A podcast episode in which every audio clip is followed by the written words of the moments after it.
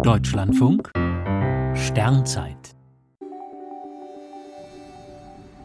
12. Februar Fritz Zwicky und die verrückten Ideen.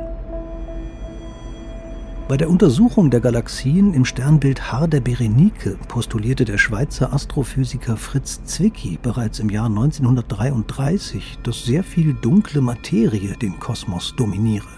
Damals galt das als völlig absurd. Heute gilt die dunkle Materie, die nicht zu sehen ist, sondern sich allein durch ihre Anziehung auf sichtbare Objekte verrät, als wichtiger Bestandteil des Kosmos.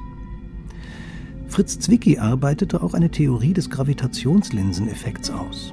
Dabei wirkt eine Galaxie mit ihrer Anziehungskraft wie eine Linse und verzerrt das Licht hinter ihr liegende Objekte.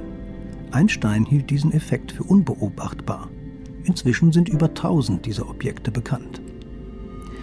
Zwicky, der übermorgen vor 125 Jahren zur Welt kam, erkannte zudem, dass Neutronensterne Überreste von Supernova-Explosionen sein müssen.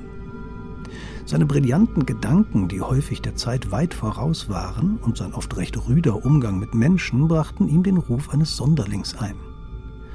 Aber Sri Kulkarni, lange Zeit Direktor des Palomar-Observatoriums, an dem auch Fritz Zwicky einst arbeitete, benutzt die Einheit Zwicky, um die wissenschaftliche Exzellenz von Astronomen zu bewerten. Er beklagt, dass es fast nur Mikro-Zwickys gebe. Schon ein Milli-Zwicky sei eine eher seltene Erscheinung. 1974 ist Fritz Zwicky in Pasadena in Kalifornien gestorben. Sein Grab in Mollis in der Schweiz ist inzwischen aufgegeben, aber sein Grabstein steht noch am Rand des Friedhofs.